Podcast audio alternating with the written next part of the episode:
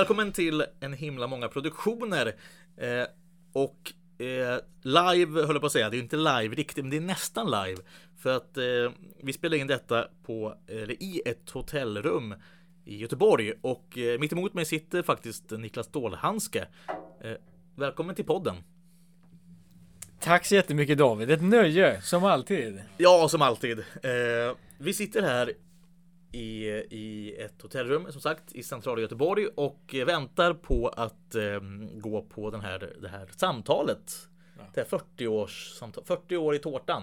Eller ja. 40 ljus i tårtan. Ja, jajamän, jajamän. Ja. Och vi vet väl inte riktigt vad vi ska förvänta oss. Men det är också en del av charmen kan jag tycka. Ja, precis. Eh, det enda vi vet är att Fredrik Belfrage kommer hålla ett, ett samtal på Lorensbergsteatern och det är väl också det enda vi vet och det som, som du säger, det, det är väl, det är väl mm. gött att inte veta så mycket mer. Ja, det är båda gott. Då får man höga förväntningar. Absolut, absolut. Och eh, vi gjorde igår en inspelning som ni kommer få höra eh, här precis efteråt. Eh, vi, har, vi har då gett oss in på att eh, inför då den här 40-årsjubileumet lista då helt enkelt år för år våra, våra personliga favoriter och personliga minnen och tankar. Eh, vi har 20 år var och det upptäckte vi igår att det tog en jäkla tid. Så att eh, vi, tanken var att spela in allt eh, rakt av. Men det, det gick inte riktigt. Så att vi spelade in 20 år. Och det är det ni kommer få höra. Eh, resterande 20 år kommer väl komma i veckan. Eller snart sådär. Eh, så fort som möjligt i alla fall. Eh, och anledningen, eller anledningen har jag redan sagt. Men eh, det ska bli en väldigt kul kväll. Igår var det galapremiär för biofilmen, dokumentären. Knut Angred sjöng eh, romans nummer 5 eller 12 mm. på ett strålande sätt. Och eh, det ska bli superkul och hoppas vi ser lite av, eh, av lyssnarna också ikväll. Det var väl det vi hade för nu. Då eh, får vi bara säga hoppas podden blir trevlig. Niklas, har du något sista ord? Nu kör vi!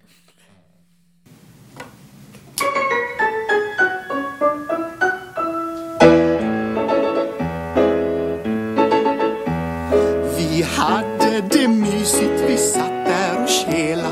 Men så förstörde du plötsligt det hela.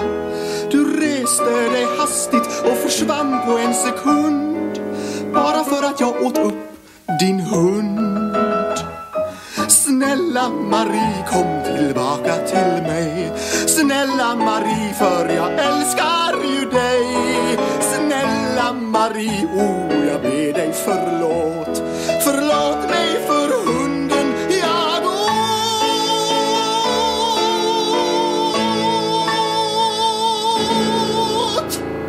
Då hälsar vi då välkommen till en himla många produktioner. Den största podcasten som finns att få tag på om man eh, tycker om Galenskapen After Shave. Och idag eh, har jag en, gäst med mig, nämligen Niklas Stålhandske, live från Vänersborg. Välkommen till podden! Tack så jättemycket. Alltid så välkommen. roligt att vara med. Ja, välkommen tillbaka. Du har ju varit med innan också. Ja. Pratar vi om precis, Hagmans, så... Eh, har jag för mig. Ja, precis. Men det här är ju ett annat projekt. Det här är ja, ett exakt. mastodontprojekt som vi ger oss in på. Får man ju. Ja, vi, har vi tagit oss vatten över huvudet? Möjligtvis är det så. Ja, får vi se. Ja, vi får se. Ja, vi återkommer. Jag ska, jag ska dra bara lite, lite, bara lite fakta här, eller lite sådär. Eh, jag vill först och främst tacka alla som kom på gasträffen som vi hade här i Stockholm för, för eh, förra veckan. Mycket trevligt, tiden gick ytterst snabbt eh, och jag hoppas att, att vi kan göra om det, något liknande framöver. Och då kanske du också Niklas kan, eh, kan vara med. Det vore supertrevligt. Ja, jag hoppas det. Jag hade inte tid den här gången nej, tyvärr. Nej då. Det kanske kommer nej. fler tillfällen. Ja, precis, precis. Och, och, det är klart att, att det här var ju Stockholm och det är klart att, att, att komma till Stockholm och sådär, det, det, det är ju eh, det är kanske inget man gör med en handvändning. Eh, men eh, vi hoppas på det och, och att, att fler också vill vara med då. Och det var det. Tack så jättemycket för det. Och så när vi spelar in detta så är det då den 9 september, fredag 9 september.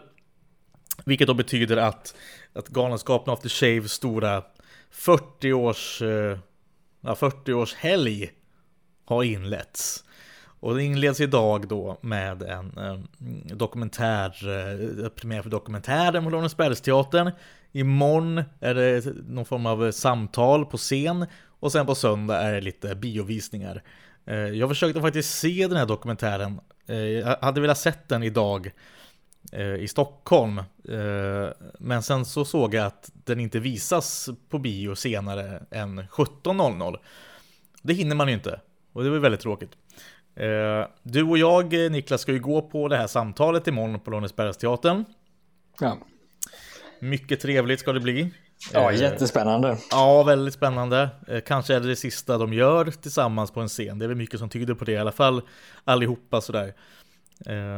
Och hoppas ju att vi träffar på lite lyssnare också. Det vore ju supertrevligt. Jag har faktiskt fått lite frågor om vi, om vi ska ha någon liten för, fördrink i Göteborg imorgon. Och jag är lite osäker på om vi hinner det. Eh, om det är så så kan vi så ska vi ju, eh, då kan vi meddela det, men möjligtvis om man skulle ta någon liten, liten drink efteråt då, möjligtvis. Jag vet inte eh, hur vårt schema ser ut riktigt imorgon. Eh, men i så fall, om det blir aktuellt så hör vi av oss. så är det. Det var väl, det var väl samhällsinformationen eh, inför detta. Och med det sagt så ska vi alltså börja eh, med, med det här då. Tanken här då är att vi ska gå igenom 40 år. Och vi har 20 år var, un, ungefär. eh, vi har varit vartannat år, ungefär. Eh, Ungefär. Vi har gjort lite kohandel vid vissa årtal. Kanske ja, någonting precis. som du kan lite mer om och jag lite mer något annat årtal och så. Ja, exakt, exakt. För vi, vi la ju upp det så att, att jag eh, hade, har de jämna och du har de ojämna, Niklas. Eh, men som du säger att, att vissa årtal kanske betyder mer eh, än andra sådär. Och då har man kunnat byta årtal. Sådär. Och, och det, tanken med detta är, är ju liksom, det, det är ju sådär, vi ska prata om personliga minnen, personliga favoriter. Det kan vara allt från eh, ett år där en favoritlåt eh, eh, kom eller ett år som man blev fast i gas eller vad som helst. Det är liksom, vi har liksom inga regler och det är inget rätt och det är inget fel. Det kan vara högt, det kan vara lågt. Och vi vet ju själva inte vad vi har valt för någonting. För vi har inte pratat om detta innan. Eh, vad, vi har, vad vi ska säga på alla, alla år. Eh, så det kan bli lite vad som helst, detta. Och jag, men jag hoppas att du är redo, Niklas. Absolut, mer ja, än redo. Ska bli kul att höra vad du har kommit fram till också, David. Ja, precis. Jag är väldigt spänd. Jag är väldigt spänd på, på vad vi... För som sagt, vissa år ska ju sägas. Det var ju svårt ja. ibland.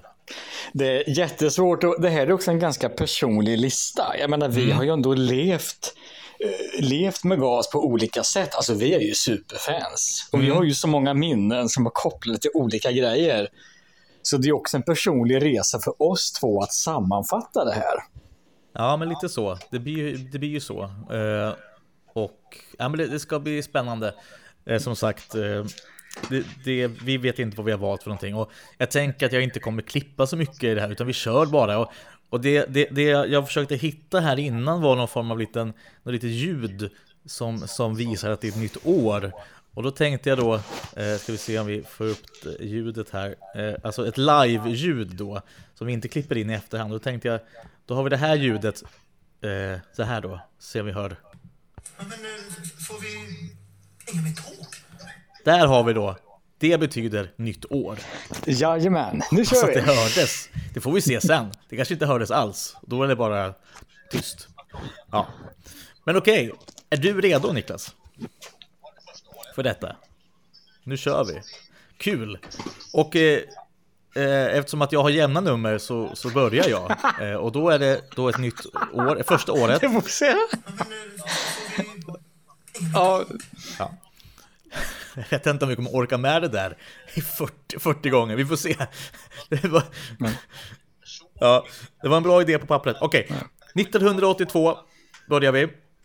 Och eh, varken du eller jag var, var, födda då, så att det är inte så att vi har så mycket personliga minnen kanske från det året. Men, men det går inte att komma ifrån att eh, 1982 var ju året som ja, men allt började. Och eh, det som hände det året med eh, att eh, Galenskaparna tillsammans med After Shave gick samman och bildade den här, den här konstellationen. Det, det är ju något som har förändrat våra liv. Ja, så är det ju. Ab absolut, och format våra liv på många sätt. Ja, absolut. Det är, det är verkligen sant. Och eh, liksom utan det så hade vi inte suttit här idag såklart. det säger sig självt. Ja. Eh, men ändå, det är som du säger, det har format våra liv och förändrat mm. våra liv. Och, ja. och eh, betyder nog mycket för um, väldigt många andra också. Um, både de som är stora fan men också de som kanske inte är superstora fan men som har uh, uh, haft uh, liksom lyckan eller glädjen att, att se något och, och, och, och glädjas åt. Så att säga. Så det här är ju ett nyckelår på många sätt. Ja. Såklart. Det skulle väl vara, det var Steganhammarsalen skulle väl vara fyra föreställningar. Det blev ja, 34 eller så. Ja, nej men eh, det var det. Var det. Eh, eh, om inte du har något mer där så, så går vi vidare på nästa år. Ja, ja men det gör vi. Ja, då låter det så här. Men vad fan, det var ju inte... Nej, nej. Det låter så här, förlåt. Det var fortsättningen. Så här låter det då. Men får vi inget mer tåg? Så, varsågod. ja, 1983, och som du säger, du och jag fanns inte, men du hade träsmak. Eh, premiär, den andra föreställningen. Och mm. jag tycker att den är väldigt bra. Det, I den här så sår man ju frön till två blivande, tycker jag, briljanta mästerverk. Spanan och, och Macken.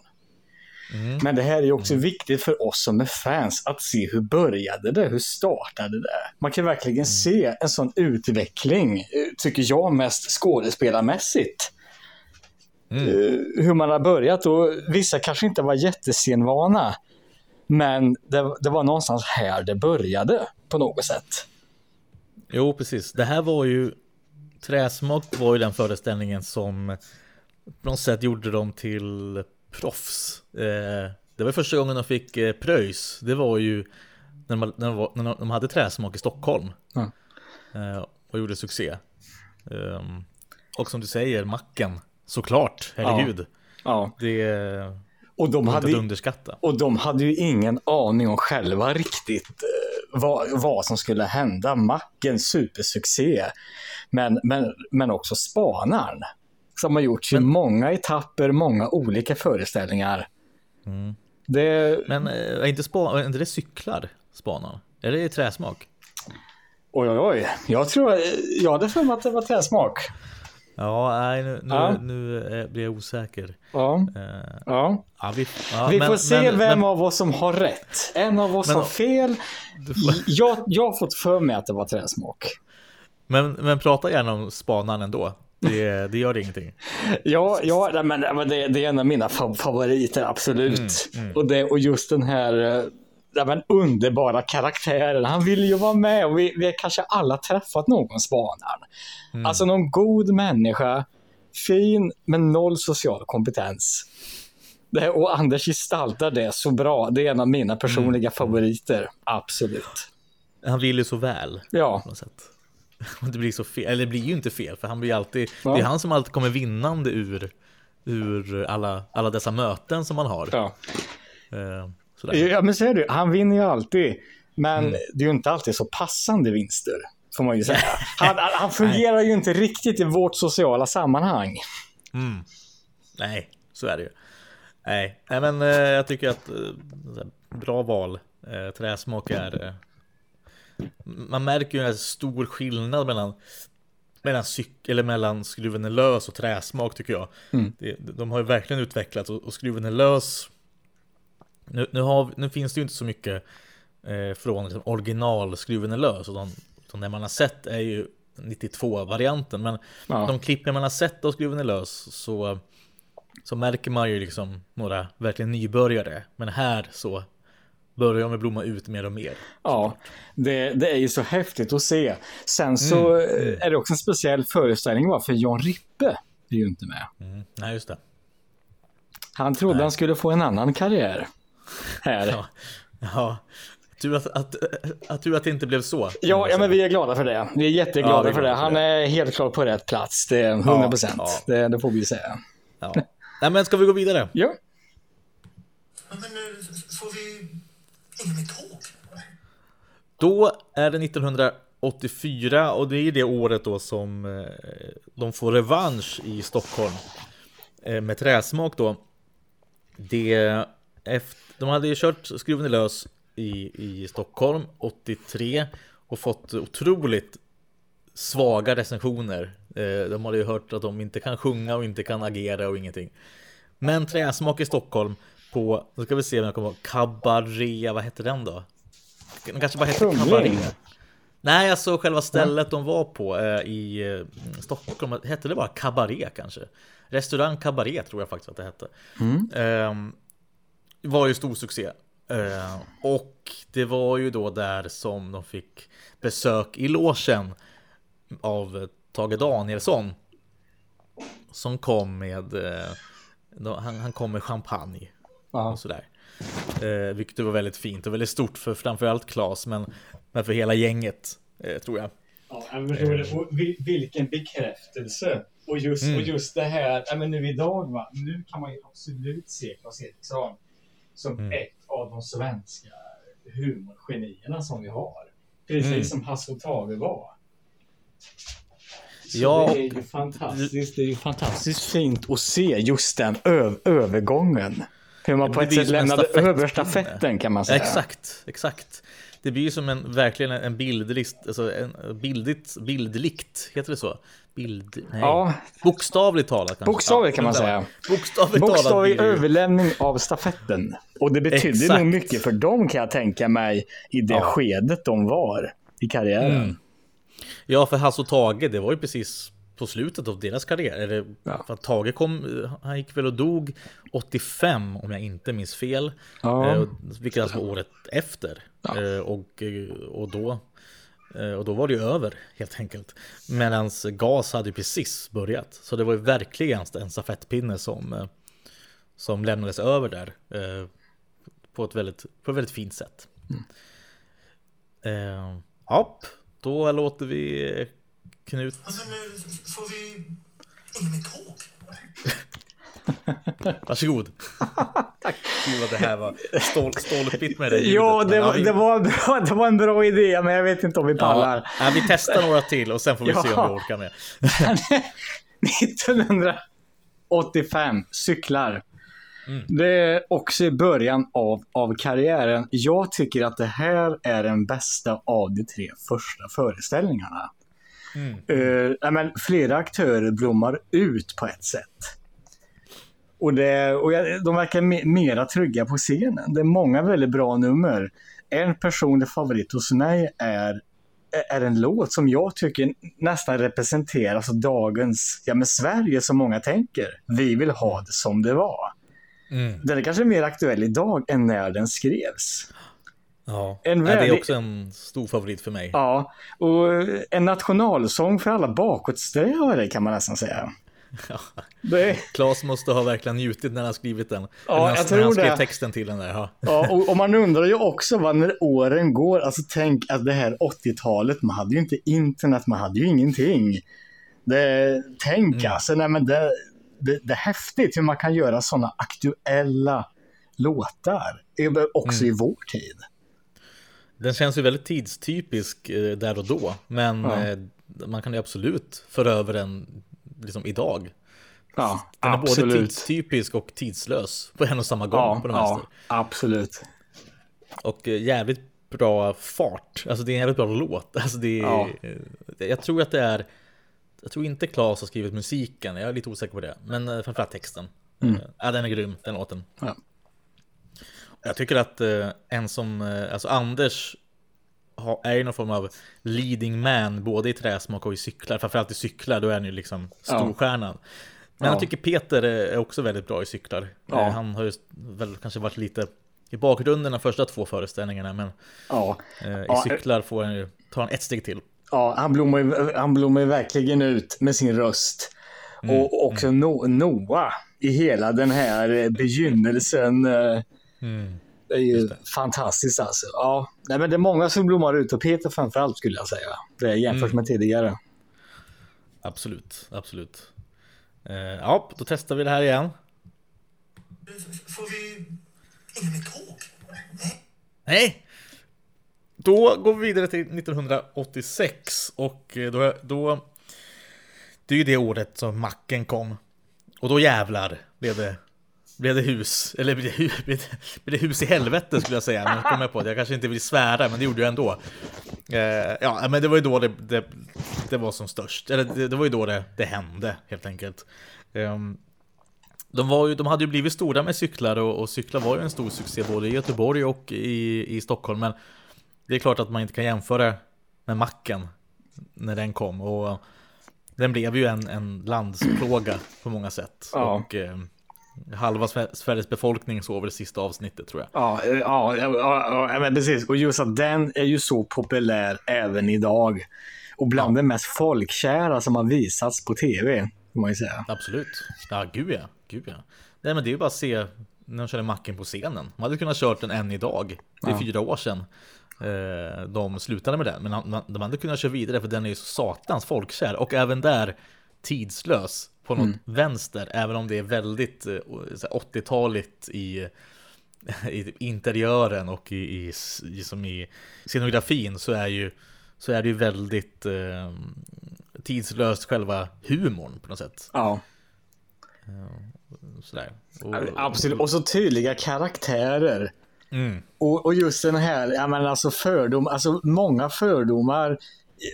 Jag ska, jag kan inte säga fördomar, men många skrönor blir ju sanna ibland. Nej, men just det här med bilver, bilverkstaden, bilen kommer inte, vad har hänt? Och, och det, det sätter ord på så mycket som folk, folk har tänkt.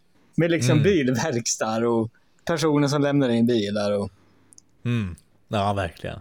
Eh, jag har också skrivit att det, var, det här var året det, det gick, eh, gick väldigt bra. Det var då det liksom slogs igenom. Men det var också det året som lite bråk eh, började, det började knaka i gruppen. Ja. Det har vi pratat om i podden tidigare, men vi kan bara ta det snabbt här då en- en- ändå. Det- Både 86 och 87 eh, som du kommer eh, strax då eh, det året har ju du då. Så, att, eh, men eh, 86 då med macken så blev det ju lite, lite slitningar i gruppen och det var ju för att Jan och Anders blev så extremt stora över en natt.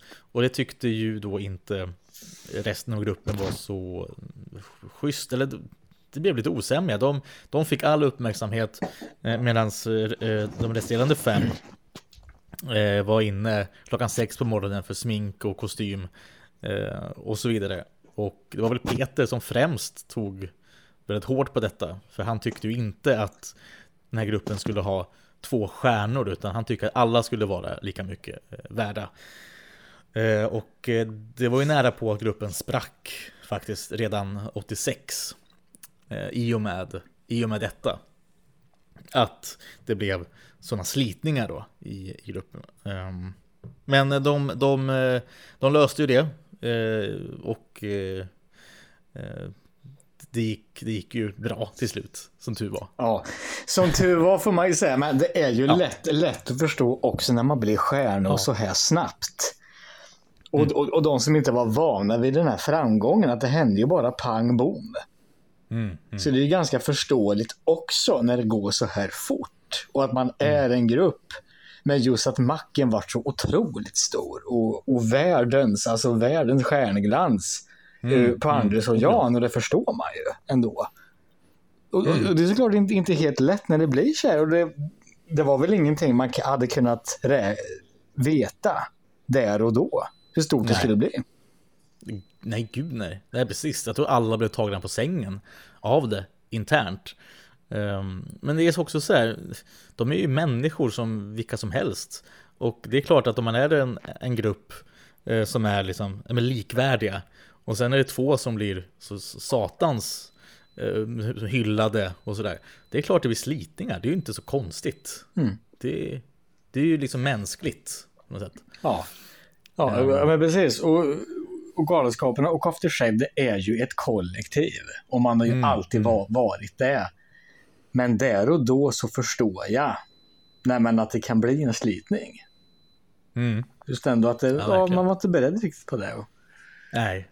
Och de fick ju väldigt mycket erbjudanden, eh, Anders och Jan, eh, liksom i Mm. för att fronta olika bensinmackar och att ha Roy och Roger på som pappfigurer och sådana saker. Eh, vilket de ju var tvungna att ha ett möte om och de tog in någon, någon, någon jurist för att, eh, för att hjälpa dem. Eh, för de var ju verkligen inte vana med den typen av summor och erbjudanden. Sådär. Eh, så de tog hjälp utifrån för att kunna ja, men lösa det och liksom hantera det på något sätt. Ehm, och då tog de beslutet att, att eh, liksom, figurer som har medverkat i, i, i någon produktion ska inte användas för kommersiella syften. Vilket ju var ett väldigt sunt, eh, långsiktigt beslut. Där och då kan jag tänka mig att pengarna som Rippe och, och Anders kunde, kunde få, eh, att det kanske var lite sådär, ja, de, de, kanske inte var helt glada över det. Det kan jag faktiskt tänka mig. Men nu i efterhand så var det ju helt rätt beslut. Ja. Och det var, ju, det var ju rätt beslut då också. Men, eh, ja. Ja, men det, det, är ju så, hade de fått individuell framgång, då hade ju inte gruppen existerat idag. Jag, jag tänker också lite Mon Monty Python, om man nu får se lite eh, John Cleese eh, som en engelsk Anders Eriksson. det, jag menar, hans karriär tog ju fart, men vad hände med gruppen? Nu behöll man ju ändå gruppen. Och det hade man nog kanske inte gjort om man hade spint vidare för mycket på just macken. Vattnat ur det ekonomiskt. Mm. Ja, absolut. Absolut. Vi, eh, vi går vidare. Är du med? Ja. Nej! Ja. Fan, nu blev det ju fel. Nu. Men eh, får vi inga mer tåg? Så. 1987, ett produktivt år. Får man ju säga. Man producerade både Leif och Stinsen brinner. Och Stinsen brinner är ju oerhört eh, populär. Och jag, jag tror att det här var nog den första produktionen som du och jag tittade på ihop. Mm. Vi såg den på videoband hemma hos mig. Mm. Så den här har ju, var ju liksom vuxit upp med, sett tusen gånger och betytt väldigt mycket för mig och mitt intresse. Och det förstår man ju också att många tycker att den här har många bitar som en komisk pärla ska ha. Mm. Med liksom tempot och replikskiftet. Och det, man, eh, man sammanfattar ganska mycket vad gas står för genom Stinsen brinner på många sätt. Absolut. Och det var ju också det vi pratade om nyss med macken. Att det hade ju varit eh, perfekt för dem att sätta upp macken på scen. Och kört den i fyra år för utsålda hus. Ehm, men de valde då att göra något helt nytt. Vilket ju var väldigt sunt. Väldigt, eh, ja men ganska moget också. Ehm, och att inte rida fullt på mackenvågen. Utan att, att göra en ny eh, en helt ny föreställning med helt nya figurer och helt nya låtar och innehåll och sådär. Ehm, och det var nog mycket Klas, eh, tack vare Klas. För jag tror han hade den, eh, liksom, det huvudet som behövdes för att eh, inte lockas av att eh, göra macken eh, på scen direkt då. Ja, det är ju en hemlighet till gruppens framgång tror jag. Man har aldrig varit rädd för att testa nya saker. Eh, Och just det, vi- vi- visst Macke, man hade kunnat vattnat ur det. Men det var, men det var aldrig Claes Erikssons stil, utan det ville man testa något nytt. Ja, och de är Och det- precis. Och banor liksom väg och sen är det ju häftigt, häftigt också, nej, men det, det är ju mycket, mycket liksom revy, nej men revystämpel. Ja men över Stinsen brinner, men man blir på något sätt nog mer. Alltså det, man utmanar genren. Mm. Mm. Det, är ganska, och- det är ganska studentikost. Ja. Vissa sådär.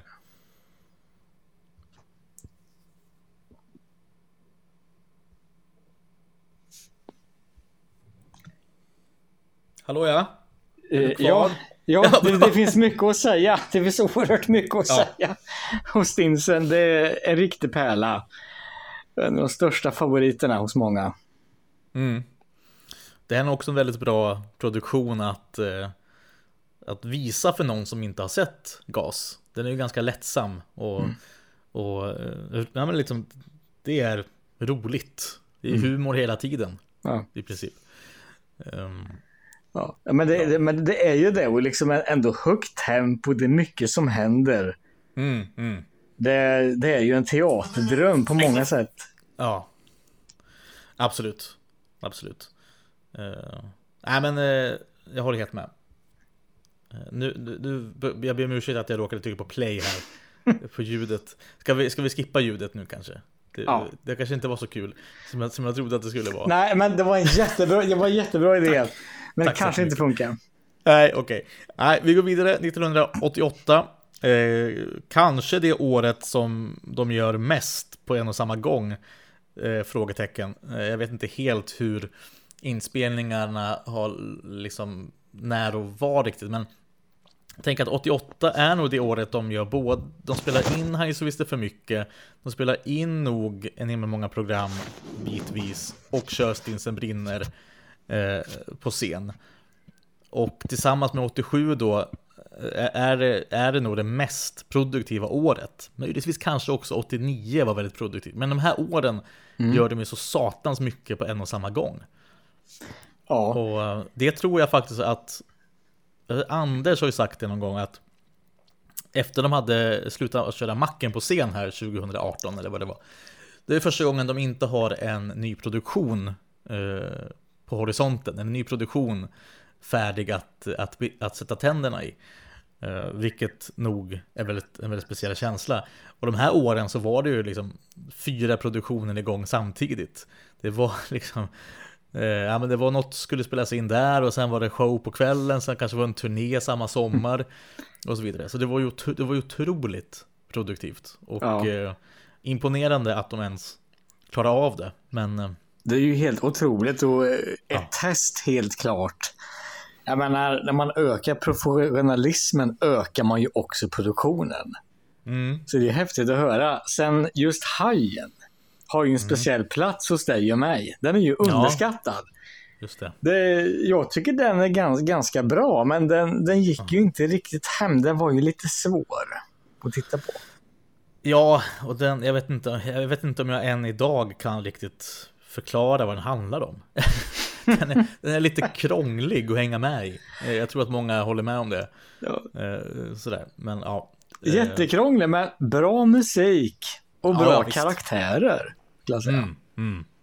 Absolut. Japp. Då, då var det din tur. Ja, 1989. Här kommer, eh, som har valt då, en himla många program. Mm. Eh, Och det är väl det verk som har betytt, betytt mest för mig. Mm. Och ligger mig ganska nära om, hjär- om hjärtat. Som jag sett många, många gånger på video som barn. Nej, men, Mm. Det har en sån mångfald. Det är så många olika scener. Va? Det finns ju scener som mina föräldrar skrattade åt jättemycket för att eh, ja, man gjorde parodi på program som var populära på 80-talet. Mhm, mm. Och jag kunde hitta nya favoriter varenda gång jag tittade. Ja. Alltså en otrolig mångfald och tycker jag alltid någonting som går hem hos någon. Alltså det känns som att eh, det är väldigt många eh, så Det känns som att en himla många program var väldigt viktig för väldigt många. Eh, jag tror att eh, jag brukar lyssna, eh, jag har lyssnat någon gång på någon sån här stå upp komiker-podd. Eh, och då Eh, brukar de prata väldigt gott om eh, just en himla många program och hur mycket den har betytt för, för folk och för, eh, för eh, liksom stå upp komiker av någon anledning. Um, och så att, så att den har nog betytt otroligt mycket för väldigt många. Och den kom i, i rätt tid och just det som du säger med, med parodier och det var också lite crazy. Alltså, det, det är ju lite konstiga saker. Det är liksom en, en goja som sitter mitt i ett debattprogram och snackar om så, alltså sådär. Det, det, det är ju så otroligt Alltså vissa saker är så konstiga. Ja, men det, och- och- ja, men det, det är ju så. Jag, jag tror nästan att vissa, jag undrar om Claes Eriksson själv förstår alltså alla grejer, alla signaler som skickas ut. För att det, jag har ju förstått det, att det var ju väldigt många, många alltså parodier på program som kom på 80-talet. Det var ju liksom debatter och stö, stöpet var ju direktsändning som gick åt LC4. Och Vad hette Det var- stöp? det var det var ju- svepet? Ja, svepet, just det. Precis. precis. Och det, det var ju mång, många program men, som man ändå parodierade. Men även jag Mm. som inte har sett alla program, på riktigt va, skrattar ju. Mm. Ja, det, är nå- det är någonting som gör att även om man inte har sett förlagan så skrattar man. Och, Ja, men precis. och, också, och, och Dallas blev Dalsland. Det är ju klockren. Ja men, också, ja men precis som du säger att det är ändå imponerande att om man tänker på den här påflugen på eh, som väl originalet är väl nyfiken på. Eh, men och om man vet det, det är klart, då blir det lite roligare. Men ser man bara på påflugen på så är det ju en jävligt rolig sketch. Även om man inte vet förlagan. Ja, ja men det är det, är ju Alltså, så. det, det står sig väldigt bra själv. Liksom. Man behöver inte veta förlagan till allt, utan saker och ting är roliga som de är på något sätt.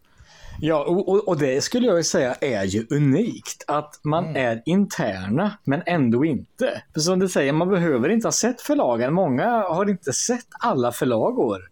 Mm, Men det finns förlagor på nästan alla program. Och det tycker jag är fantastiskt roligt.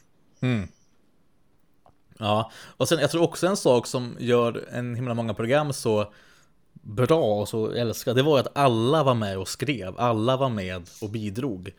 Eh, Och alla, de har ju lite olika typer av humor, alltså After Shave och Anders har ju alltid tyckt det var roligast, alltså roligare med liksom byta hattar än att köra eh, liksom politik och, och, och sådär. Och Kerstin är väl någonstans mittemellan och Klas är på sin sida. Men här fick ju alla blandas, alla fick komma med sina idéer. Ja. Eh, Så det blev en blandning av allas favorithumor på något sätt. Ja. Nej, men det, tror jag också är nyckeln till det på något sätt. Ja, ja men det, det är ju det och tycker jag ganska sällsynt. Man tar en låda leksaker och häller ut på golvet. Mm. Och det allra mesta passar väldigt bra ihop. Mm. Det är väldigt lyckat skulle jag säga. Mm. Jag håller med. Det är eh, eh, väldigt bra och en viktig, en väldigt viktig eh, som milstolpe på något sätt. Eh, viktigt år med just eh, för dig och för många men också för, för gruppen i sig tror jag. Um, Okej, eh, Ja. ska jag, jag går vidare. Ja, vi gör så. 1990. Det var året då jag föddes. Så det är ett otroligt viktigt år för mig och för min familj, hoppas jag. Men i gassammanhang då, det var väl okej att ja, Hajen var väl ingen, visst det var en succé, men inte den, den succén de trodde och det var ju det första bakslaget. Men en, eh, den filmen som har fått sämst kritik, det är ju Macken-filmen. Ehm, den har ju, och det är också den en, en av få produktioner som alla är liksom överens om inte, gick, inte blev så bra. Eh, det är klart att, att, att, de, att alltså i, i, i gruppen tänker jag på då att eh, de pratar mycket i dokumentären, film, den här dokumentären om alla filmer, att, att det inte var så smart att skicka ut dem på vägarna. Eh, att de bara skulle vara på sin mack. Och väldigt fint, det är väldigt fint runt omkring där. Utemiljöerna är ju jätte, jättefina och helt perfekta. Det är ju liksom att de hittar det stället, det är ju på något sätt m- märkligt. Även Vedum, Stinsen brinner. eh, Att de hittade något som, som passade så hand i handske är ju så. Det är ju Rolf Allan. Så vi ska Ja. tacka för det såklart. Absolut. Ehm, och, ehm, men, men den produktionen känns som att eh, alla är lite överens om att det var ingen bra idé. Även om det är Macken-filmen som Gött att leva faktiskt eh, är med i. Eh, så utan Macken-filmen ingen Gött att leva. Kan man säga. Ja, det, det där är svårt att säga. Jag, jag förstår ju det här, va? men att de, de blir ju på något sätt mera som riktiga människor i filmen. Och det funkade inte riktigt. Exakt. Det, jag vet inte, det... Jag tycker ändå fil, filmen är bra, det är ändå rolig, men det, det är också svårt att fördjupa dessa karaktärer. Eh, Och som man kan tycka var att ibland så lånar man in väldigt bra skådespelare från övrig, övriga Sverige. Men att man tappar lite gaskänslan när det inte är Galenskaparna efter sig själva som är med lika mycket. Ja, det är konstigt egentligen. Man vill egentligen veta anledningen till att att inte att eh, ja, men, Anders och Jan kör ju, de är ju med. Men att de andra inte är med, eh, eh, de är bara med i början och i slutet. Ehm, Men sen är det ju Härenstam och Sven Melander och Charlotte Strandberg och, och allt vad de heter. Som har alla roller, vilket var ju, det var ju första gången de hade andra skådisar. Måste väl ha varit. Ja, ja det måste det vara. Det tror jag nog att det var. I alla fall i, här, i- större roller i alla fall. Ehm, ja, Nej, men vi kan, eh, vi kan släppa 90 och eh, du kan ta över. Ja, 1991. Grisen i säcken. En tidlös föreställning. Men även där är det ju, förlåt att jag, även där är det ju så här, det är tidlöst. Men ändå väldigt tidstypiskt. Ja. ja. Ja, precis. Ja, men det, det är ju så. Det, är- det är väl det mest populära som Galenskaparna och After Shave har gjort. Och har ju format. Och det var, det var nog det första som jag tittade på själv. Det var nog det första som jag tittade på när det sändes. Och jag, jag har väl en liten bekännelse här. Eh, och du kommer ihåg att jag, jag var ändå bara fem år när det här hände. Just det. Ja, nej, men hela familjen samlades vid tvn och skulle titta. Va? Det, jag minns det så väl. Och när vi började titta, va? jag såg inte skillnad på Anders och Klas. För jag hade tittat lite på macken. Och jag var helt säker på att det var Klas som spelade Roy. Jag blandade ihop dem. Jag, jag tyckte han så konstig eh, och ljus röst. Så jag var säker på detta och jag tror att jag själv då, som, som femåring försökte slå vad med farsan. Att Roy och Rune, det måste ju vara samma person. Det, jag, jag var så säker vet du, men det, så var det ju inte. Och jag, jag, jag tror ju, att- jag hoppas att detta rann ut i sanden. Så Det gjorde nog det. Nej, Så, så det kommer och kräver nu 20 spänn. Nej, det är ju möjligt. Det är ju möjligt. Jag, jag minns ju inte vad insatsen var. Jag tror inte vi kom så långt, men det, ja, lite pinsamt är det ju. Ja, men ändå inte. Alltså det, det är väldigt... Alltså de är ju... De är ju sju pers.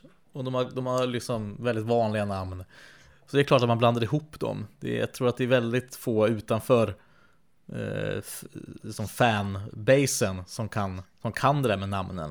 Så det är inte så konstigt att du, att du gjorde fel på det faktiskt. Nej, nej, jag, jag, tycker nej. att du, jag tycker du är ursäktad. Och, Faktiskt. men, ja, men du det mycket. Tack så jättemycket. Ja, ja, Eh, sen är det lite skillnad också när man är fem. sant. Då har man ju inte det bästa ansiktsminnet kanske. Nej, nej men det skulle du faktiskt ha. Det är... Eh, där är du ursäktad, verkligen. ja, men Grisen i säcken akt 1 eh, är väl liksom eh, det som är det mest geniala som de har gjort. Det är väl det som, som, som är liksom sanning, eller det, det är det som eh, ja, alla är, är, är överens om. Att Ja. eh, akt det- 1 är ju otroligt bra. Det, det är ju sån tydlighet. Alltså jag, jag kan ju också gilla de andra akterna. Men det finns en sån tydlighet i akt 1 med musikval, dansbandstemat, karaktärer. Det, och just också den här ny demokrati-grejen som finns. Så det, det är ju en sån tydlighet och det, det är ju en fantastisk föreställning. Mm.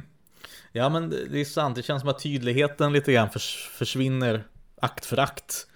Ehm, den är ju lite lång, tyvärr. Det måste man ju säga. Eh, sista akten, revyn där. Eh, det blir ju lite, det blir lite mycket, men, men det, det, det är som att de vill ha in så mycket det bara går eh, i Grisen i säcken. Och det Eh, framförallt i sista akten där. De testar ju väldigt mycket olika saker i sista akten. I, som ingen föreställning var ju den andra lik. För den testade ju på eh, högt och lågt sådär. Ehm, och bytte roller i den här hos doktorn-sketchen i eh, Grisen i säcken. Um, bloopers uh, med bloopersklippen så är det ju Per som spelar patienten men i den filmade så är det Peter som spelar patienten. Så, de, de hopp, så att det var ju väldigt mycket, mycket sånt och de hade nog väldigt kul tror jag. Eh, men kanske att det lite grann tog överhanden från eh, alltså kvantitet versus kvalitet. Eh, men ja, med det sagt, det är ju en otrolig föreställning såklart. Jag går vidare, 92 eh, Tioårsjubileum Jag kommer på, jag kommer få alla de här jubileumen um, och det, men 92 så körde de skruven lös eh, igen. Eh, På Lorensbergsteatern de, Jag tror att de körde den kanske tio gånger, tror jag.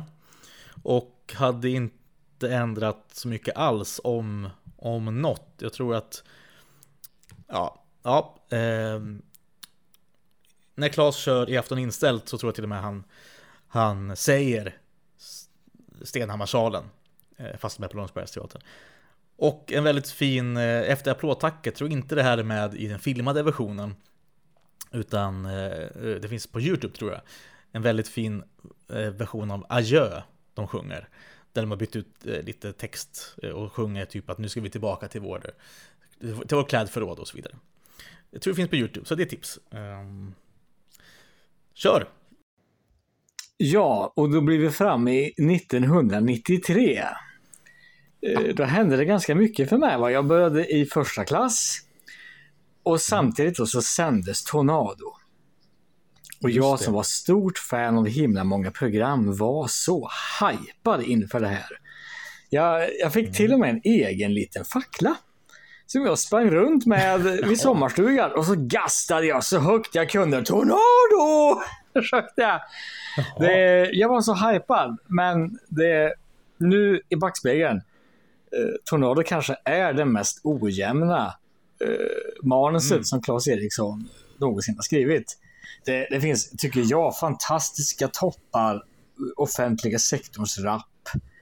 Eh, mm. Mycket som är jätte, jättebra, jättekul. Men också Ronny är klar. Och ja, den. Mor Tuta. Usch. Och en, sträv, en strävsam ja. idyll. Eh, det är lite mardrömmar eh, får man ju säga. Ja, onekligen. onekligen. Ronny är klar har vi, vi har ju varit överens om det länge, men det är ju en riktig otäck historia. När jag ska gå på ett kalas med Ronny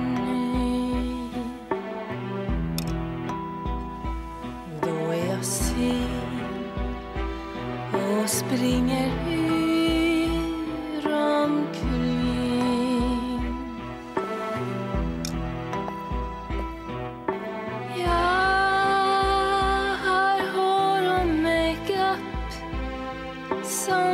ska fixas. Skor, parfym och kjol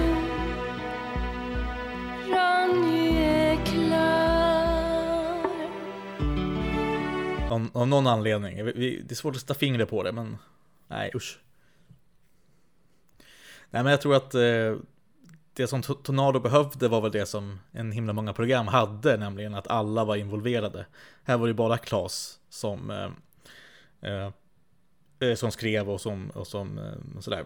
Och här behövde de nog ha, om man ska göra så många sketcher, det är ju som tio avsnitt och det är bara var sketch efter sketch efter sketch. Så det är klart att det blir väldigt ojämnt och tio avsnitt är väl kanske lite för mycket. Hade räckt med ja, sex avsnitt. Det kanske. är nog så. Det är också ganska intressant för Tornado är ju, tycker jag, nästan mer spretigt. Fast det är Klas som har ja, skrivit verkligen. allting. Mm. Ja, det är högt och det är lågt och det, det, det, det finns ju allt. Jag tror att programförklaringen till Tornado var ju typ att inga upprepningar eh, och jag kommer inte ihåg vad det var. Det var tre punkter som man hade liksom som, som mantra inför Tornado. Och det var det som, som var det, att det skulle vara väldigt, väldigt mycket olika saker. Men en, en sak som jag tycker är så konstigt är att varför det inte är fler låtar med i mm. Tornado. Mm.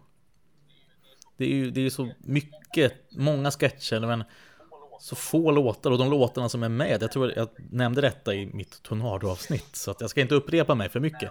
Men de, de låtarna som är med i serien är också väldigt konstiga. Det är liksom an hour ago.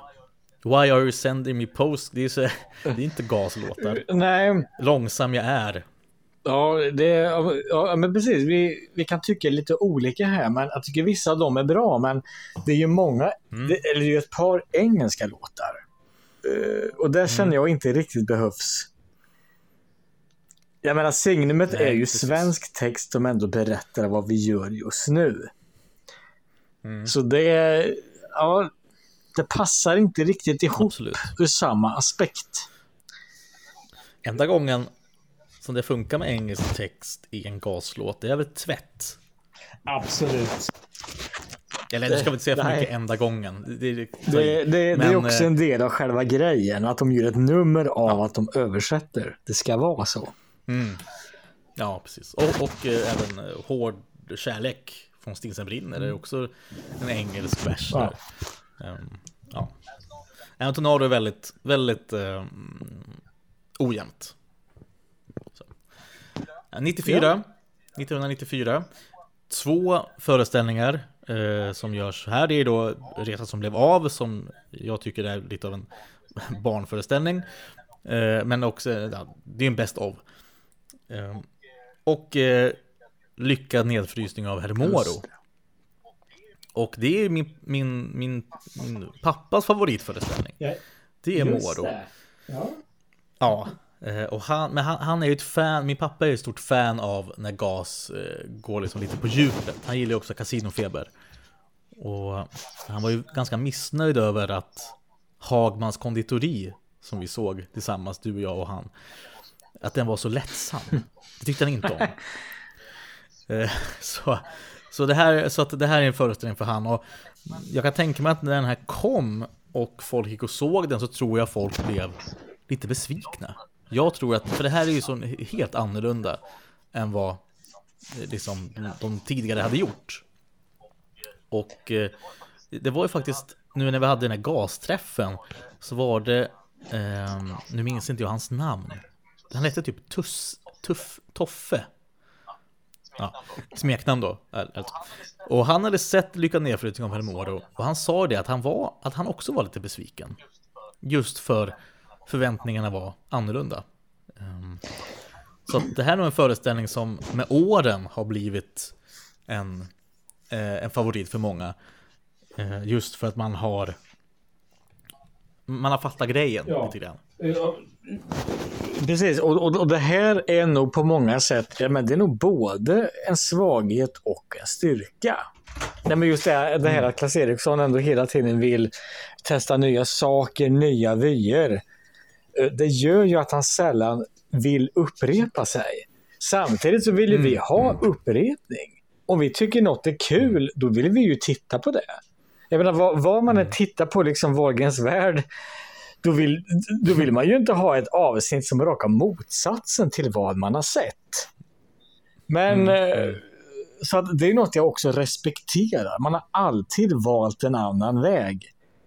Men som fans, va, alltså jag menar, ser man grisen i säcken, då vill man ju ha det och sen kommer något helt annat, mörkare. Eh, Jag kan tänka mig att det tar lite tid Absolut. för någon att ja, men se storheten, just titta på programmet, titta på showen och inte titta så mycket på vad har man sett tidigare. Och lite det krävs nästan i vissa, vissa fall för att uppskatta varje verk som man ser.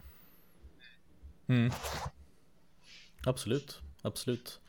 Ehm, och men Moro är ju absolut, det, det, är ju, det är ju en favorit för, för alla. Även för dig kan jag tänka mig. Just för att den är, alltså, tack vare att den är, alltså då var det nog så att man tänkte att, att det inte var en favorit när den kom. På grund av att den var eh, lågmäld och annorlunda. Men idag så är det ju en favorit tack vare att den är lågmäld. Det, det är ju fantastiska nummer. Jag tror att jag kanske inte riktigt tyckte att den var den bästa när den kom.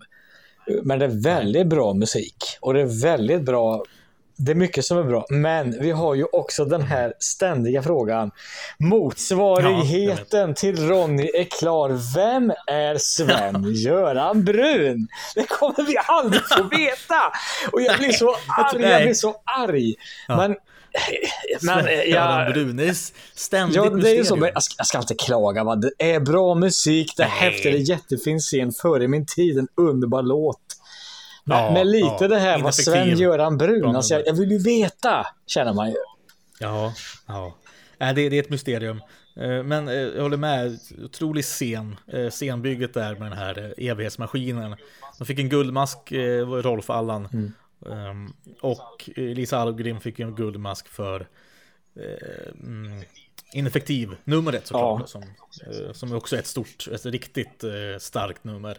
Och det borde ju varit väldigt fräckt att se det live. Det är väldigt coolt att se det eh, inspelat. Men jag tror att det hade man velat se Abs- live. absolut, Ja. bland de häftigaste numren att se live. Absolut. Mm. Ja. Eh, Okej, jag lämnar över till dig. Ja, då är vi framme vid 1995. Eh, Och här vill jag, här vill jag lyfta fram ett, tycker jag, underskattat program. Sven Uslings trio. Jan Rippe, eh, tycker jag, är kanske den mysigaste gubben här som någonsin har visats på en skärm. Ja, men han är inte underbar när han spelar. Eh, Sven Ja. Usling, han har sina bröder och de har en trio. Fast de är många fler än tre. Och till och med en kusin Ja. i det här. Alltså det, det är ganska mysigt och det är lite väskurkänsla. Nej, Men det, Ja. ja, det är ett väldigt mysigt program och jag tycker att det finns Det är något otroligt roligt i den lilla scenen Där de möter Kerstin eh, i, i, i skidbacken Och Anders kommer ner och hans keps har åkt av Och, och, och även, jag tror också Rippes keps har åkt av Och då frågar Kerstin eh, Ja men har ni Har ni någon annan keps som ni kan på er sen ikväll?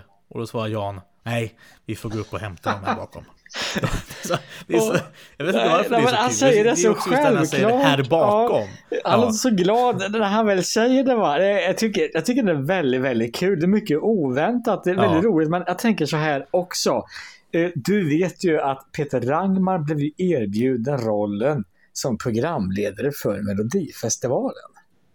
Och när det. man ser det här, programledare för Allsång på Skansen, Jan Rippe, Ja. när man Ja. tittar. Alltså han skulle Ja. göra det fantastiskt med sin utstrålning. Det- han är som ytlig- gjord för Ja. det här. Ja, va- varför har ingen tänkt på det? Ja, det, det, det är ju som hand i Ja, handske. det är nästan så jag börjar tro att han inte vill. Eh, Jag vill i alla fall tro att, jag vill nog tro att ville han få det så skulle han fått frågan. Jag vill nästan tro att han Ja. själv inte vill. Eh, För han skulle vara så klippt och skuren, 100% för det här. Ja. Ja, det, är- det är helt sant eh, faktiskt. Det var en bra insikt. Eh, En annan är roligt, alltså det, det är kul att eh, det är med lite, Niklas Rönnstedt är ju med i den här, i den här dokument, eller den här lilla programmet och, och det, det finns ju ett internt skämt mellan Rippe och Strömstedt att, ehm, att Strömstedt är den, den sjunde brodern eh, som hette, nu minns inte jag, jag tror det var Henning, Henning Jusling. Så Rippe brukar ibland ja, men, eh, ja, men skriva till, till Strömstedt. Ja du Henning, när, när är det dags för dig att komma in i, i gruppen? Sådär. Ja, det är lite kul. Men okej, eh, vi går vidare. Vi går vidare till 1996.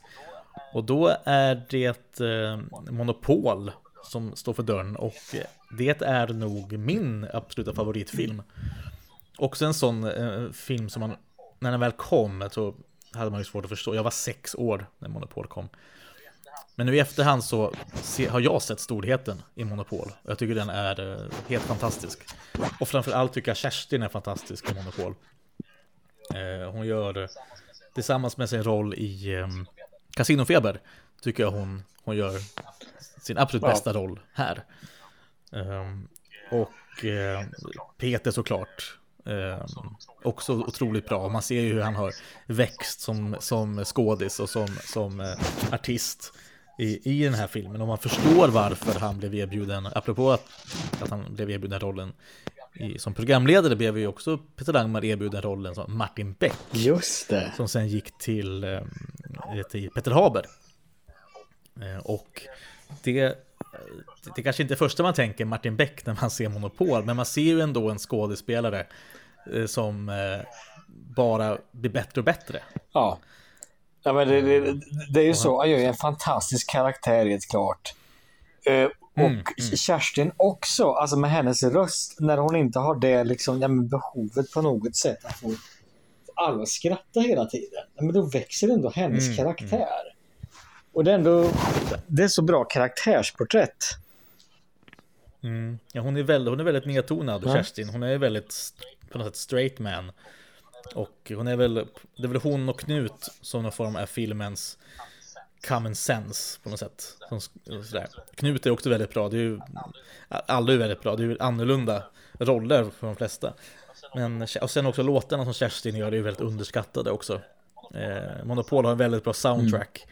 Och eh, Sticket är stor favorit. Ja. Men också tycker jag låten som heter Monopol Ja. tycker jag är väldigt underskattad. Och sluta sjung skit. Den är väl bra? Ja, exakt. Den är otroligt bra. Den är, otro... den, den är verkligen en, en systerlåt till Det görs alldeles för mycket musik. Eh, ja, den är fantastisk. Ja. Eh, mitt första minne av det här är faktiskt en av mina första gasminnen. Det är när jag ser Monopol-affischen utanför bion i Västerås. Och då tänker jag så här, nej den här filmen är nog inte för mig. Jag vet inte varför jag har det minnet, men det är liksom det minnet jag har av Monopol när den väl kom. Det var att jag tyckte att nej, den här ser lite för tuff ut. Mhm, okej. Kör på. 1997. Nej, men det, var, ju- det var ju ett speciellt år. Mm. Det, det vet ju Peter Langmar avled ju den 24 maj. Eh, Sverige förlorade en fantastisk skådespelare och profil. Mm. Jag känner också att jag, jag har ju också svårt att säga nej, men att detta skulle ha påverkat mig, jag som, in, jag som inte kände Peter. Mm. Men 97 på något sätt, alltså mitt intresse för, för gas svanade på något sätt. Mm. Ja, men det, det kändes inte, ja, men det var inte lika roligt och lika glatt. Eh, Jag tittade på Alla ska bada, åker från Åre, stor och glad pack. Eh, De har väl fått en liten större betydelse med åren. Mm. Men jag kände väl där och då så kände väl jag att det, det skulle inte bli sig likt. Det, det var inte riktigt samma. Och det, det var väl också svårt för mig att titta på de här programmen som ändå gjordes under den här tiden. Mm. Mm. Ja men jag fattar. Det är, um, jag tror Claes har sagt i någon intervju här ganska nyligen att eh, när Peter dog så, så tappade han någonting i sitt skrivande. Att det inte blivit likadant sen Peter dog. Att de, de i och med Peters eh, bortgång så tappade de en viktig pusselbit på något sätt. Mm. Eh, som inte gick att ersätta såklart. Då. Ehm, men att, att det, det, det påverkar dem nog mer än vad de på något sätt trodde då.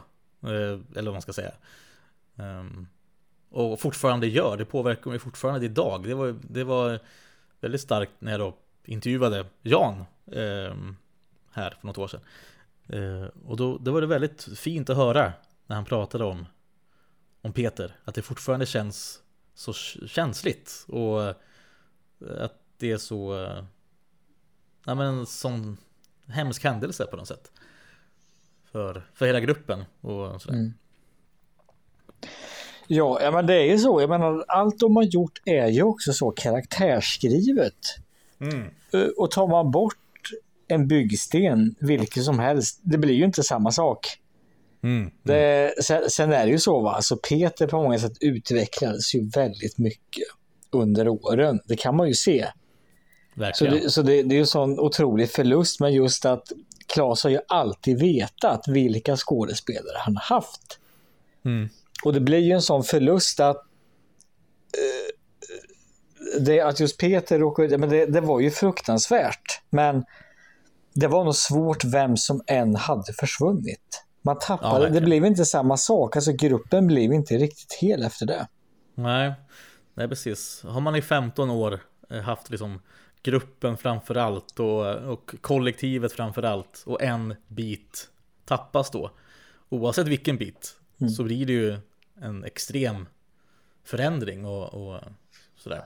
Eh, Ja, ja, jag menar vi, vi är ju tacksamma över att man fortsatte.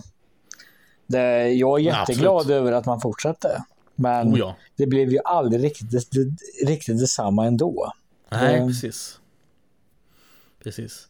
Ehm, ja, det, det hade varit väldigt intressant att se Peter i Alla ska bada för, och se vilka roller. Nu, nu är det ju många roller som blev eh, som förs- Peters roller i akt 1 är ju i mångt och mycket borta.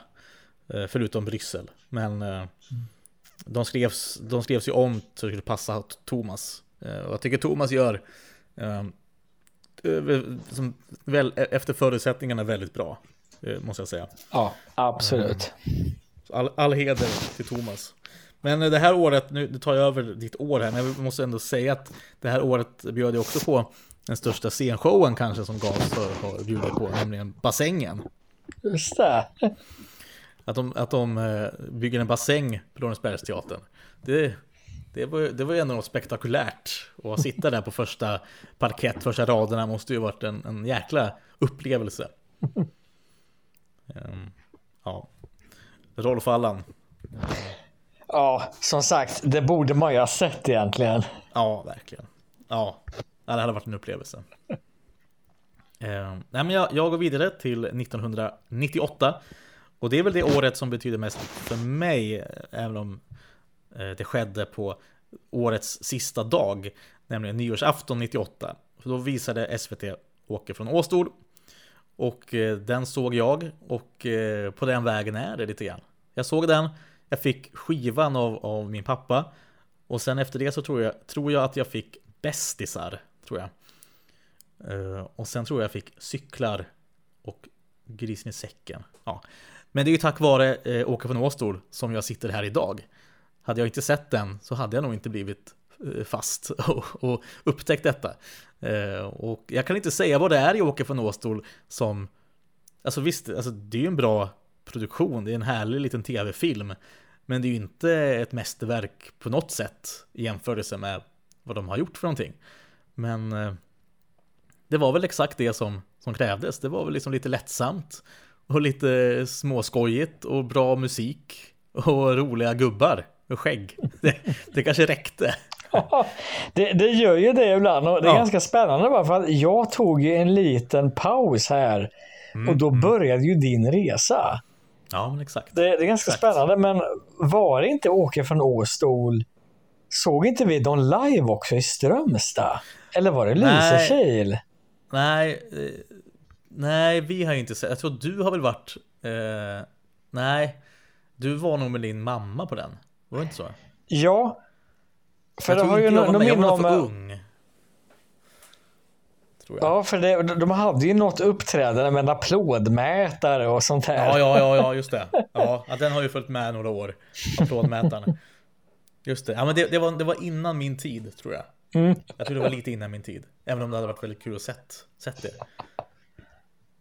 Ja, men så att 98 är ju, har stor betydelse för mig. Ehm, och mitt, mitt nutida, framtida och nutida liv. Ja. Helt enkelt.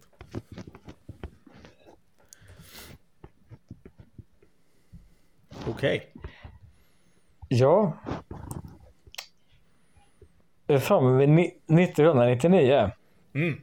Det, och det här var väl ändå en händelse som, men, som sagt var, mitt, mitt intresse eh, för gas hade väl svanat lite.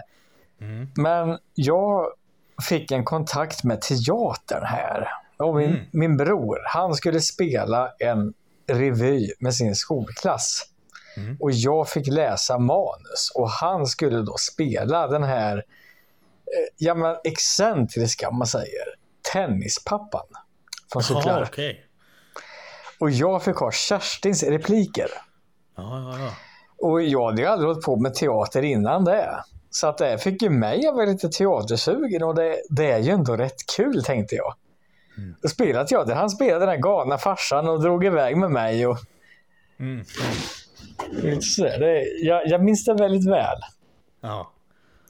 Ja men det, det är starkt för att eh, du Alltså vi, vi, eh, Vad skulle jag säga eh, Teater har ju alltid, Du har alltid gillat teater det, liksom, Och det är alltså där, där som det börjar då Förstår jag Ja, ja, ja, men precis. Ja, men det blev ju ändå så när man fick läsa på riktigt så. Det, det var väldigt kul och det, det tände en eld på något sätt.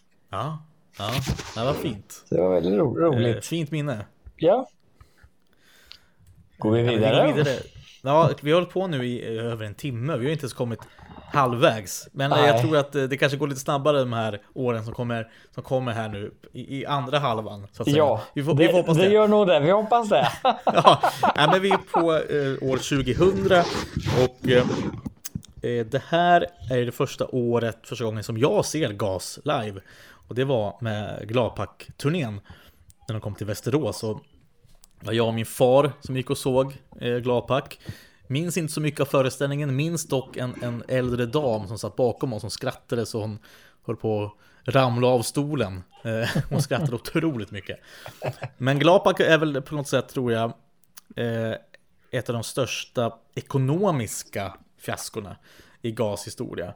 Eh, Den gick ju inte så bra alls och eh, det var en ganska stor satsning. Det var ju en stor turné, arenaturné eh, runt om i hela Sverige. Och eh, det blev ju inte så vidare bra. Det var inte så många som kom och såg. Och eh, jag pratade ju faktiskt med Pernilla Wangborg om det lite grann i min intervju med henne. Nu ska jag inte prata för mycket om mina intervjuer jag har gjort, det låter nästan skrytigt. Men, men hon sa ju lite grann att, att, eh, att det kanske handlar om marknadsföringen, hur man, hur man gjorde det och sådär. Det finns väl inga riktiga svar på varför den gick som den gick. Ehm, men eh, den såg jag och även samma år så var jag på Lorensbergsteatern första gången och såg allt möjligt. Och minns tydligt eh, när min pappa då, återigen min far, eh, han hade med sig en kamera till Lorensbergsteatern. Tyckte han var en bra idé. Så mitt i eh, The Four or Five Hopcorn Family så, eh, så halvreser han sig upp, tar fram kameran och smäller till en, en bild vars blixt liksom får hela salongen att liksom lysa upp. Ja, så i, i pausen där kom det fram någon, någon liten, liten vän, eh, vaktmästare och sa ursäkta du, får- du får inte ta bilder. Nej okej, nej. Men den här bilden har jag kvar någonstans. Eh, och det är ett väldigt roligt minne. Absolut fantastiskt. Mitt i just den här får, alltså det är också som en liten, de håller ju på med lite, ja, någon jävla trapetsgrej. Så det kanske var, var jobbigt då att få en blixt mitt i nyllet när man ska hålla på och balansera och hoppa och vad de gör för någonting. Det var nog det. De var nog Ja. lite oroliga för detta tror jag. Ja, det kan jag tänka mig. Kan jag tänka mig. Ja, nej men eh, så det är mitt minne av min första, eller mitt starkaste minne av min första, mitt första besök på Lorensberg i alla fall. Ja, du får mer än gärna ta vid. Ja, 2001. Eh, Galenskaparna och After Shave, eh, eh, nej, After Shave och Anders Eriksson Just det. gick ju ut på en, en turné som de kallar Den gode, den onde, den fule och Rippe. Ja, Det kan ju vara det bästa namnet någonsin kan jag tycka. ja, ja. Det är ett fantastiskt namn och jag som växte upp med westernfilmer gillar det otroligt mycket. Har du funderat på vem, vem som är vem?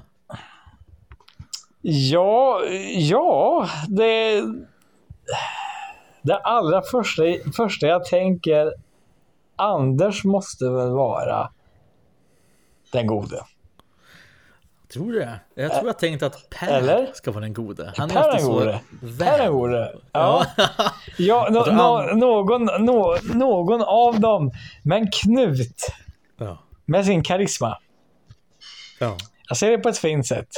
Knut med sin karisma måste vara den mest karismatiska personen i Den gode, den onde, den fule. Ja, ja. Ja, Och det råkar vara den fule. det är nog den fula, ja, precis. Och då blir Anders den, den onde. Ja, Ja. då har vi, ring, då har vi Ja. ringat in det bra tycker jag. Och Rippe som Rippe. Den Rippe är ju bara Rippe. bri- Ja. briljante. Det är en rolig, eh, själva affischen där är ju ganska spännande. För då, då är det då det, det är märkligt på många sätt. För då sitter då Anders, Knut och Per liksom i en dunge. Eh, liksom, precis vid en, ja, med de här eh, dräkterna då som eh, Per har kört mycket med. Sådär. Det är ju den här korven och lottringen och korven på näsan och så här, korvar överallt, fjädrar. Och sen bredvid då, där står Jan i liksom full frack, kavaj. Så här, ser ut som att han skulle precis vara på väg till operan eller något sånt. Det är så otroligt märklig. Sådär, vem kom på den här idén? En väldigt speciell. Ja, och det, det var nog inte Rolf Allan med tror jag. Nej, det är ju en speciell, det är väldigt speciell för, föreställning så, men visst var det väl här som Spånes kom fram den första alltså, gången? Jag tror det, i alla fall. Ja, men jag tror att det var så. Jag är lite osäker på det. Ja. Jag tror att du har rätt där faktiskt. Jag skulle säga att det var så. Ja, och det är ju en fantastisk idé att man ändå ja. improviserar fram en låt och publiken får vara med. Ja, verkligen. Det är ju det är riktigt häftigt. Ja, och vi har ju själv eh, liksom varit med eh, när, alltså, på 30-årsfesten och sådär. Då har man ju, och det är ju sån det är så jäkla upplevelse att, att, att se det. Ehm, som, som, inte framkommer riktigt i filmade versioner. Men att man, att man då där och då ser något som aldrig har, det är, det är något knäppt över det. Uh, och sångimpro är ju bland det svåraste man kan göra. Uh, men Knut Angred måste ju vara en av, jag höll på att säga världens bästa, men framförallt Sveriges bästa på improvisation och sång. Ja. Det har man ju också sett i det här SVT-programmet som hette Teatersport, tror jag. Ja, där de också, där de också gjorde lite sådana, eh, den här eh, fotoaffären och någon som hade, de skulle byta däck, eh, små sketcher, som också var sång och som då Knut verkligen visade vad skåpet skulle stå medan Jan Rippe då visade kanske mindre vad skåpet skulle stå. Men det, det är ju en charm i det ja, också. Ja, men det, det, är ju så. Han är ju fantastisk och, ba, och bana väg med sin röst. Det, ja, verkligen. det är nästan som man själv skulle kunna fortsätta på låten mm. efter att Knut har sjungit. Ja, verkligen. Det är, det är, ingen, det är inte en slump att Per alltid låter Knut börja låtarna. Mm. För han vet ju exakt Alltså, Alltså han sätter standarden, han sätter starten. Så kan de andra liksom ta rygg på det. Ja. Och nästan nödvändigt. Jag uppskattar nog att man gör så. Det finns en anledning ja. till det. Absolut. Ja, det är inte en slump. Eh, det är verkligen uttänkt att, att ha det så. Och det är nog viktigt också för att det ska bli något överhuvudtaget. För blir det, så blir det fel och, och dåligt så blir det nästan pinsamt. Mm. Då, då, måste man ju ha en väldigt bra lead in på något sätt. Ja, Nej, men vi, vi tar eh, ett, ett, ett steg in i 2002. Då har vi kommit halvvägs. Då är det 20 års jubileum. Wow. Det är bra, wow. det är imponerande. Det gjorde vi bra. Det är bara, ja precis. Och eh, det firas ju med Casinofeber på eh, Lorensbergsteatern. Just det. Ehm, och det var ju, alltså Casinofeber var ju en, en succé på många sätt och sådär. Och en bra föreställning. Men här var det väl kanske första gången det, det blev lite... Um, ja, men det knakade lite i fogarna internt. Um, det hade väl börjat i Gladpack, tänker jag. Att här togs nog steget mot det politiska lite för långt. Och ehm, jag tror att Casinofeber eh, har mycket att göra eller jag höll på att säga bär ansvar. Eh, men på grund av Casinofeber tror jag att Aftershave och Anders valde att eh, ja, men, eh, göra egna saker under 00-talet. För den är ju väldigt tung, alltså den är ju politisk och den, är, den har ju passager som är ganska seriösa. Och den är också ganska, jag tycker den är ganska ojämn, Casino Feber. Och Ehm, den har ett otroligt såklart, alltså den scen, scenbytet från sjukhus till kasino är ju bland det mäktigaste man har sett. Såklart, det är otroligt bra. Men eh, Jag tror att det här lite grann blev, dro- blev droppen för framförallt After Shave. Ja, Faktiskt. Ja jag förstår. Det. Det- Framförallt så är det ju ganska tydlig. Alltså den har ju ett politiskt budskap. Mm. Det är ganska svårt att missförstå vad budskapet är när man ser den. Men liksom Ja. sjukvården och privatiseringen. Det, det framgår ju ganska tydligt. Och Ja, jag kan precis. tänka mig att det ibland kan vara ett ok också att hela tiden framföra en ja, men politisk åsikt. Det är, Mm. Alla behöver inte tycka lika om allting heller. Nej, så. precis. Nej, men eh, det är väl, det är väl ganska klart, står väl ganska klart att, att gruppen är väldigt splittrade när det kommer till politik och, och att eh, vissa har ju säkert tyckt att det varit lite svårt att stå bakom eh, Klas manus ibland och jag tror att Per har väl sagt att han alltid står liksom, alltså de, de, de är en gemensam, alltså alla står ju bakom den lilla människan och, och den enskilde medborgaren, om man får säga så. Eh, och, men när det blir så extremt politiskt, politiskt så kan det vara svårt att gå all in för det som man kanske måste göra i en, i en föreställning som, eh, ja, liksom, som går två år. Eh, och eh, det var lite start, startskottet för eh, framtida problem.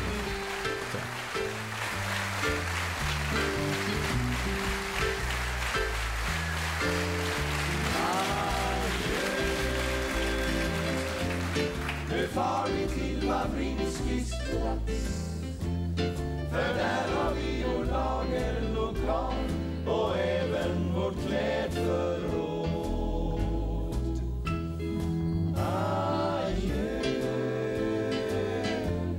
ur skolan tar vi nu vår Mats och säger hjärtligt tack för ikväll och tack för er slutapplåd.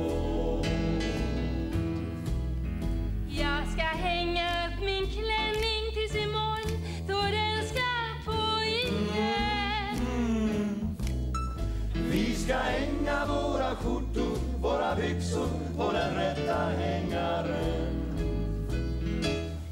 Adjö. Nu far vi till Wawrinskis plats. Nu har vi inget mer att förströ och roa er med. Adjö. Adjö.